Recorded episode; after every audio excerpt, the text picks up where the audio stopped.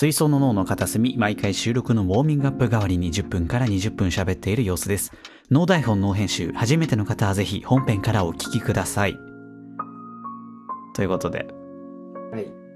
えー更新上はすでに新年一発目お送りしてますが、えー収録上では、えー新年一発目になります。はい。おめでとうございます。清めことよろ。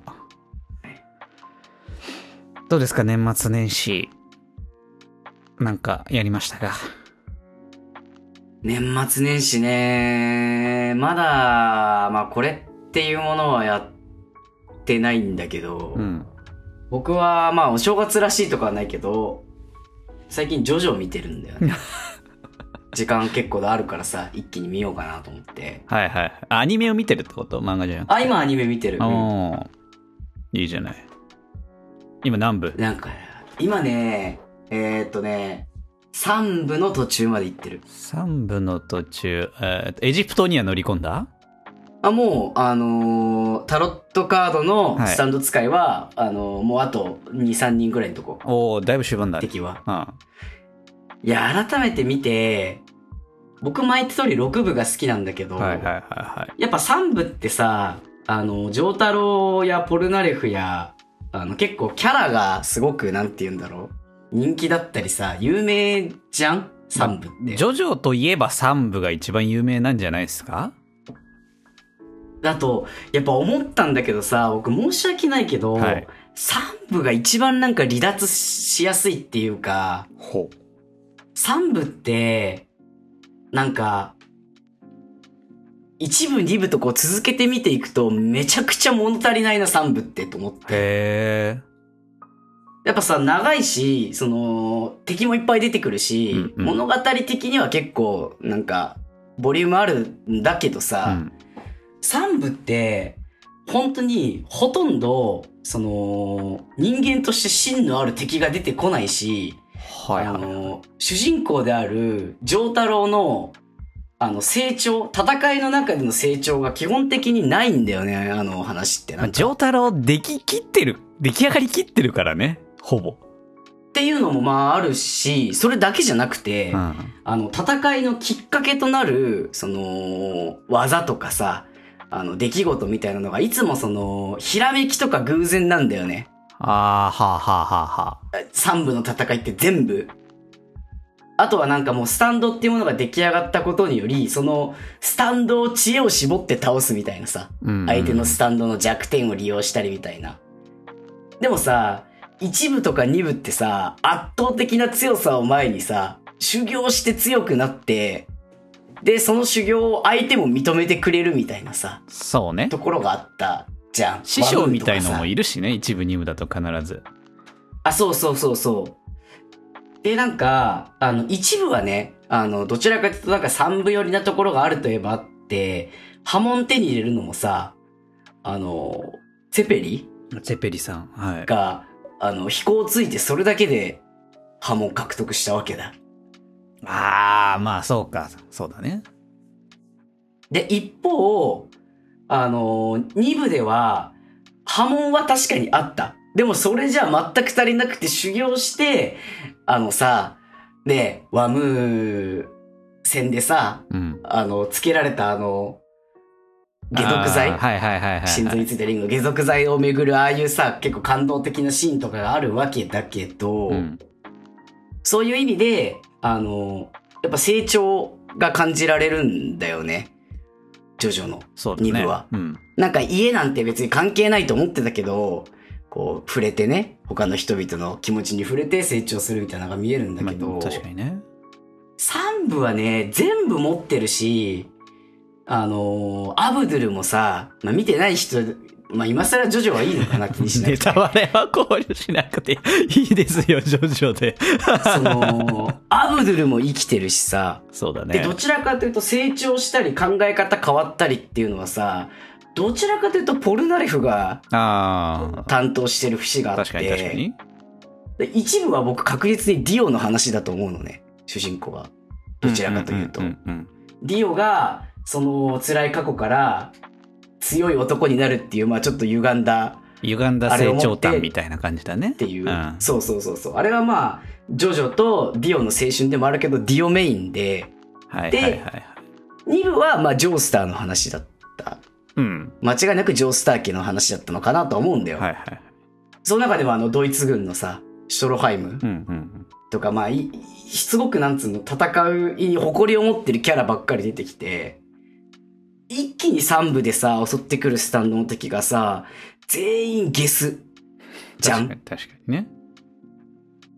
なんかね、その、キャラクターのコメディ的な魅力は、多分一番出てくるのが3部なんじゃないかなと思うんだけど、はいはい。もっとなんかその戦いに誇りを持ってたりさ、あのー、エシディシ戦とかさ、カーズ戦とかでさ、こう、ジョジョが見せた、こう、敵へのリスペクトみたいなのがさ、ジョータロウになんか、そこは伝わってないのかなみたいなのを思っちゃう節があって。まあ別に、丈太郎自身もそこは別に教えられなくてもみたいなところはあるもんな。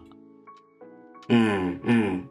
でもなんかその、あんまりこう、敵への誇りを、なんか敵の誇りを認めるみたいなそんなに示さないタイプ。うんうんうん。もう敵だからてめえを殺すぐらいの感じの。強くて、とにかくかっこいい主人公像みたいな。はいはいはい。まあなんかその、ジョジョ一人の主人公っていうよりは、あの、エジプトに向かうジョジョ一行をもう一つの主人公にして、そのいろんな性格をこう人によってばらけさせたみたいなイメージなのかなとうんうん思うは思うんだけど、やっぱ出てくるキャラの量とかに対してそういうストーリーが少ないから、なんかこう、三部、戦いはまあしたけど、なんか危なげもなかったなみたいな印象を受けちゃうんだよね。実際死にかけてるんだけど何度も。あまあ苦戦はしてるかもしんないけど、まあ基本でも修行ゼロで切り抜けちゃうみたいなさ。最強実はこんなのスタープラチナ力がこのねスタンドにはとかさ。うんそうね、確かに。そうそうそう。あれはなんかスタンドの成長を描きすぎて、もうちょっとジョジョが、なんかこう、不完全な人間だったら、もっと僕は好きだったのかなとか思う部分が。いや、けど、し最強のジョースケさんがどうにかしてくれますから。いやーまあね。なんか、もうそれ以降は結構僕人間的な成成長とかあるし、敵にも誇りを感じる話だと思うんだよね。その、4部、5部。はあ、はあはあはあ、まあ、6, 6部はまあでも、最終的にあの、プッチ神父からは感じるものがあるじゃん、強い意志を。まあ、彼なりの正義が強くある人だからね。そうそうそう。なんかそういうなんかこう、信念を持った敵が少なくてさ、ねえ、味方裏切ったり、逃げ出したりとはいか。はいはいはいはい。なんか、その、あら、あの話は、個々のキャラクターの成長っていうより、あの、悪、悪の魅力ディオ、正義の魅力ジョジョ、どっちの魅力勝負みたいなあのに結局見えちゃう節がある。あ。なるほどね、なんかやっぱディオは、多分あの体手に入れてからなんか一気に冷めちゃったんだろうねっていう風に感じる。うーん、うん、うん。ディオの人生は、あの、ジョースター家の、ジョースター家って言言っていいのかな？まあ体を手に入れてさ。まあ、ジョースターのね、体。はい。うん。あれで満足しちゃって、なんかやっぱ、ディオの深みがそこでなんか一気になくなっちゃった気がするんだよなーって。ディオもなんかすごく、ねえ、まあ、ジョースター家自体にリスペクト持ってるわけじゃなくて、だったんだろうけど、うん。うん、なんかね、やっぱ3部改めていろいろ全部見た上で見ると、なんていうかね、こう娯楽色強くなったな、みたいな。うん、うん。やっぱ人間参加みたいなさ、そうだね言うじゃん。。もともとは、そこがね参加用言いますわ。は3部はね、ちょっと薄まってる感があって、長くて、ボリュームはやっぱあるけど、離脱率高いんじゃないかなと思って、3部で一気にブレーキがかかってるんだよね、僕は。あ。何、何、何部が好きなんだっけ ?2 部って言ってたっけ？俺2部が一番好き。まあ2部は確かにね、泣けるしね。泣けるし、戦い方が一番、うん、せこくて好き。ああ、はいはいはいはいはい。やっぱ、アイディアであったりとか、その足りない実力をどう補うかみたいなところって、それも実力じゃんみたいな。はいはいはいはい、バトルセンスみたいなものが光るのがやっぱバトルもので一番好きだからさ。それが一番のって2部かなみたいな。あー。なんかその2部のなんかその知恵を使うような戦い方はさこう足りない力を補うっていうよりなんか僕的には2部って完全生命体と人間とのバトルみたいな。人間対ああまあ非そうね。超人力なというかね。そうそうそう、ん。で人間はその内分知恵を絞るんだみたいな、はいはいはいそういう意味で一部であの人間を超越したジョジョ。じゃあジョジョじゃないよディオか。うん。ディオでそのもっと超越した最強の存在に対して人間はどうするのかみたいな。はいはいはい。戦いだなと。確かにそこはなんか特徴的ななんていうか戦い方というか力勝負というよりはそうだね。真正面から殴り合いとかでは一知恵切ないから勝負みたいねな、うん。いいじゃんもうほぼ。ね出したはいいものの活躍しないハモンクラッカーとかいいじゃん。なあの辺のなんかもう波紋の話はほとんどスタンドに食われちゃって。ね。ね。もったいない 時々でもさあのー、3部でも使ってるからさ。そうそうそうそう使うよじいさん。教えてやれよと思うけどね。いやけどもうスタンドがあれば十分だからね。まあねでもあのー、ジョジョまだ見てないって人はねぜひ好きな部から見てもいいけどまあ一一部から見るとね、結構やっぱサンプリング的なものを感じるというかやっぱいいろんなものに影響をねその後世の作品にめちゃくちゃ与えてる作品だしね。そうね。うん。確かに。まあなんか、そのジョジョ、ジョジョ単体でもさ、例えば僕が結構、おおと思ったのは初め見たとき、うん。あのー、3部で水族、え潜水艦に乗って、あの、丈太郎が、あああったね。一行がカイロに行く途中に潜水艦に乗るときに、もう二度と潜水艦は乗らねえって丈太郎が言うんだよね。はいで、6部で、あのーホワイトスネークにディスク抜かれた丈太郎は潜水艦に乗せられるんだよ。ああ二度と乗らねえって、やっぱひどい目に遭うとき潜水艦なんだなっていうさ。そうねで基本乗り物乗るとジョースター機はいいこと起きないもんねあそうね、そうね。うんっていう、そういう話とか、あとあのー水中で戦うときにジョースター家はどこに向かうかみたいなはいはいはいはい。ので、もうジョースター家は必ず下に行くみたいなさ。逆。に考えるんだ。そのピンチをチャンスに変えるみたいなね、はいはいはい。はい部分は結構サンプリングというか、ああ、あれや、この、なん第何部にあったな、みたいな。うんうんうん。楽しみ方ができるから、ぜひね、全部見てほしいね。そうだね。やっぱ6部までのね一連の流れみたいなところあるからね。そうね。あのキャラが出てきたとか、結構嬉しかったりもするだ私も正直6部以降って正直あんまよく分かってないんだよねスティールあボールランだっけ？スティールボールランとかねえ。正直俺ね内容知らないんだよ漫画を読んだことない。キャラクターとかなんとなく認識してるけどキャラクター名とかそのちょっとした内容とか分かるけど全然詳しく知らないんだよね僕も見てない。ジャンプスクエア行っちゃったからね。あやっぱそうかそういうのでそなんか分かんなく6部以降確か。なるほどねそう。時間があるときはね、あれだよ、ジョジョかシャーマンキング見てくださいよ、皆さん。平成キッズじゃん 平成初期キッズじゃん 長いアニメとかやっぱまとまった、まあ、アニメに限らず長編シリーズみたいなものはねこういうやっぱり年末年始だったりお盆とかの長い休みに一気見するのはあまあ醍醐味でございますわねそうね。うん。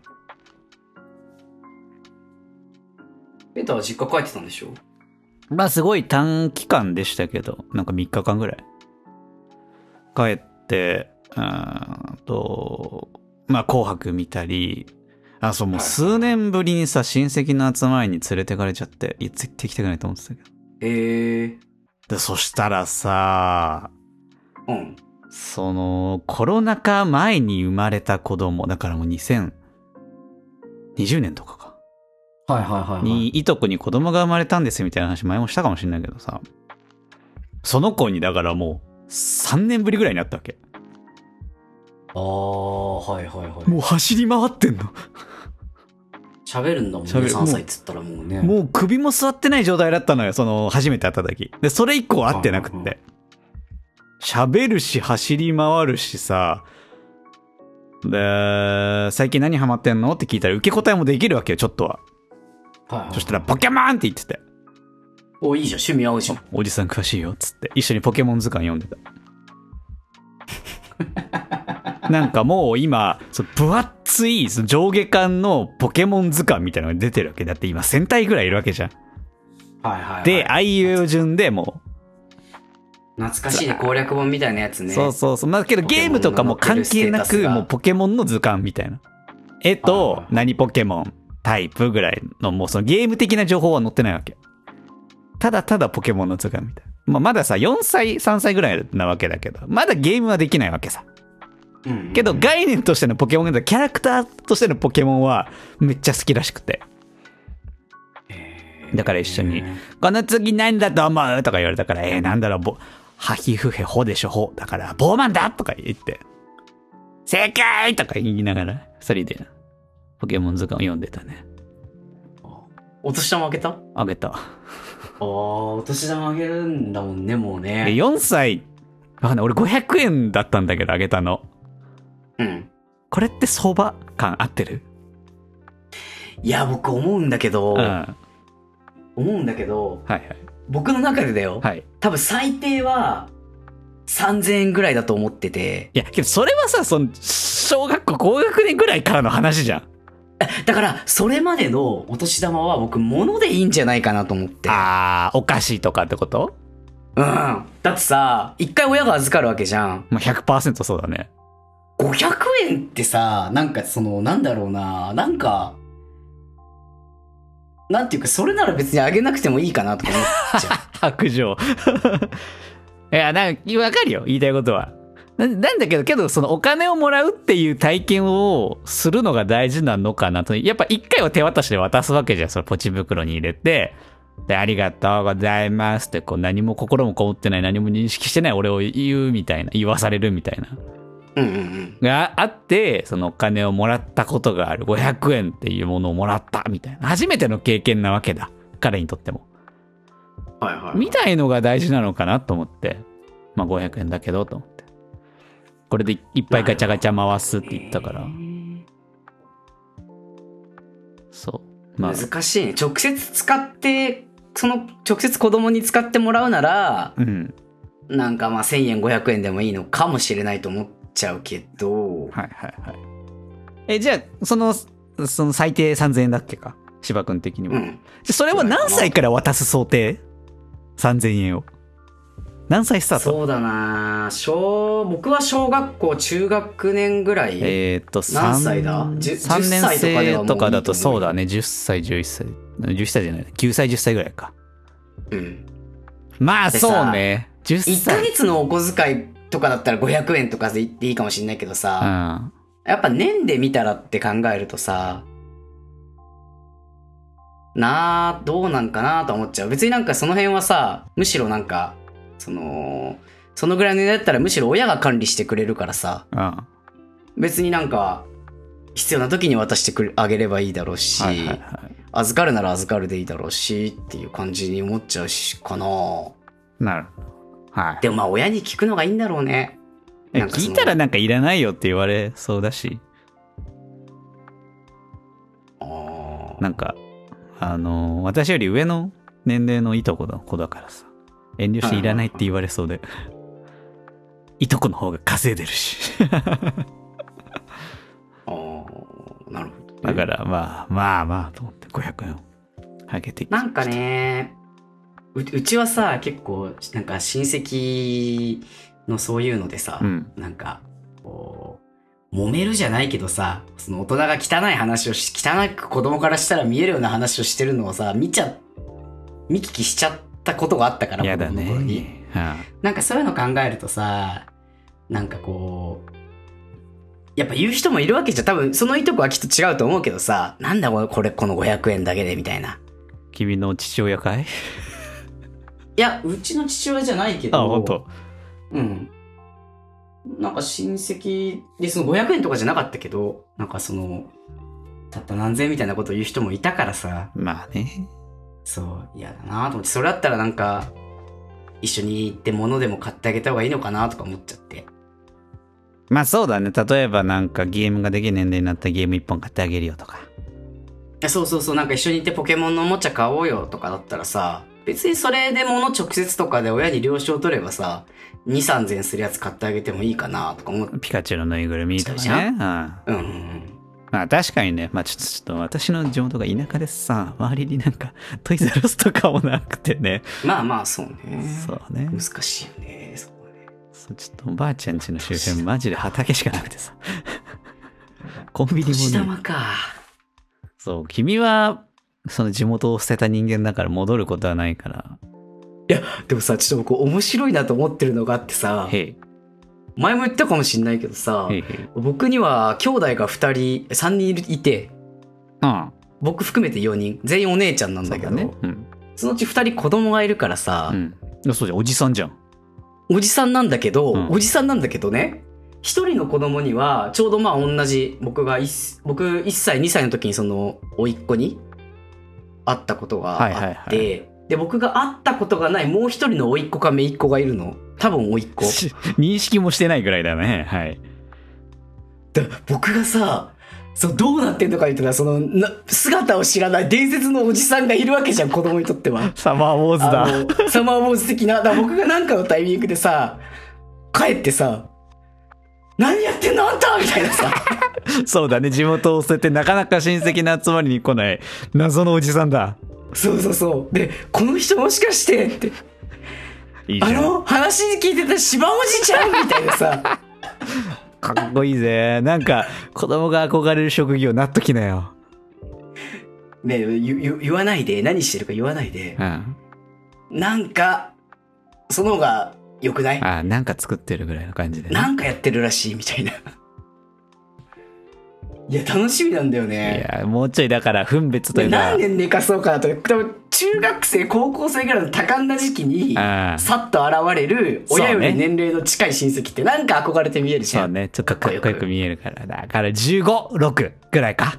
もうちょいそう眠らして。まあ、早くても小学校高学年から中学生ぐらいかな。ね、12、3歳以降だね。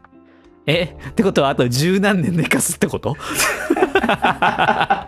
長い計画大丈夫かなそれ。親、うちの親が心配だな、それまで。縁が、縁が切れてしまわないかい？君あと十何年地元帰んないの？長いな。でもやっぱ寝かせる価値はあると思うんだいよね。やー、まあ、やっぱ正体不明の親戚、やっぱドキドキするよね。俺もいたもん。なんか、いつだっけな、おじいちゃんの葬式の時に、うんうん。その、まあ、いつも会っている、まあ、その今回とかの正月とかにも集まるような親戚以外に、なんかすげえ武将髭で、ちょいロン毛ぐらいのすげえイケメンのお兄さんがいたの。へえ。スラッとしてて。私の兄ぐらい、まあ私の兄180ぐらいあんだけどさ、ぐらいの身、うんうんなんか身長のさ、え、誰？って言ったらその何々さんとこの、なんか親戚のその息子さんみたいな。だからまあ遠からずぐらいの親戚だったわけ。はいはいはいはい。で、うわ超かっけえと思って。いや、でしょ。それ僕、なるのよ、それに。いやけどやっぱ、ドキドキした。俺が女の子だったら話しかけに行ってたもん。多分、あの、いいと、いとこでもない、その親戚の人に。やっぱあのなんかさ、ちょ、ちょっとこう、なんか、普段会わないぐらいの年齢のさ、その同性の大人とかってめちゃめちゃかっこよく見えるようん、ね。うん見えると思う。なんか、すごいし、すごそうだし。やっぱその、親以外のさ、同性なり、まあその大人を見る機会って先生であったりとか。それぐらいしかないわけじゃないその会話をする関係性に持ち込める大人って子供時代、うんうんうんその中学校、高校生ぐらいって。親か先生。いだから、参考例が少ないからさ、突然やっぱ来るわけじゃん。うんうんうんうん。ヒュッて。そりゃかっこよく見えるよね。そうね。だってお、親とか先生って子供の視点から言えば言ってみれば、なんかおじさんおばさんみたいなさ。やっぱイメージがある中で、ね、ちょろっと若くて、まだ、ね、家族とか以上に自分にお金かけてる見た目だったり趣味だったり持ってるような人が来たらね。まあやっぱ子よく見えるよ供、ねね、親だとやっぱ子供にお金がけるし、先生もやっぱ忙しいからさ。うんうん、学校はまあそんなね、自分のあれ出す場所じゃないっていうしかもね、その学校の時の仕事の姿とかはね、やっぱきちっとしてたりするからさ。ラフな格これで。ちょろっとさ、おその気合い入れておしゃれしていったらさ、何者って。えーって、何あの人ってなるよね。ね。もしかしたらそれでなんか憧れて、何か職業、むなんか将来の夢とかに影響与えちゃうよ。影響与えちゃうかもしんないからね。そうだよ。私もポッドキャスト始める 突然現れて家族に、あのポッドキャストやってるんだけど。出つってせールするせの !YouTuber じゃないの？って言われて終わりだよ。だからそこで、その子が、あ、YouTuber じゃなくて、ポッドキャスターっていうのがあるんだ、みたいな。めちゃめちゃ憧れて、第二の水槽の脳を継ぐのよ。僕の甥っ子が。なるほど。まあ、アピールしたくないけどな。うん突然現れて、ポッドキャやめストやってますた方がいいと思う。だからどうしたのよ、家族からおすすめできないです。親族には言わない方がいい。でもまあ、10年後だね。10年後のお正月、楽しみだね。僕は、はい、ちょっと、一人、一人の人生を変えてしまうかもしれない。かっこいいなぁ2030年い以降。そう。2033年。ここまで寝かしてきた甲斐があったよ。かー楽しみだな まあ、今から楽しみだよ。はい、うんそんな感じでね、まあ私は普通に親戚に毎年、まあそれでも私3年、4年ぶりぐらいだった。他の親戚含め。おうはいはいはい。ね。まあまあ、いつも通り。まあ、ある意味、その、例年の正月みたいな過ごし方に戻ったなという感じでしたね。うんうんう。うんん。久しぶりに、そんな感じの正月でした。えー、リサナーの皆さんは、どんな年末年始を過ごされたでしょうか今年もね、えー頑張っていきましょう。はい。といったところで、そろそろお時間なので、本編に行きましょう。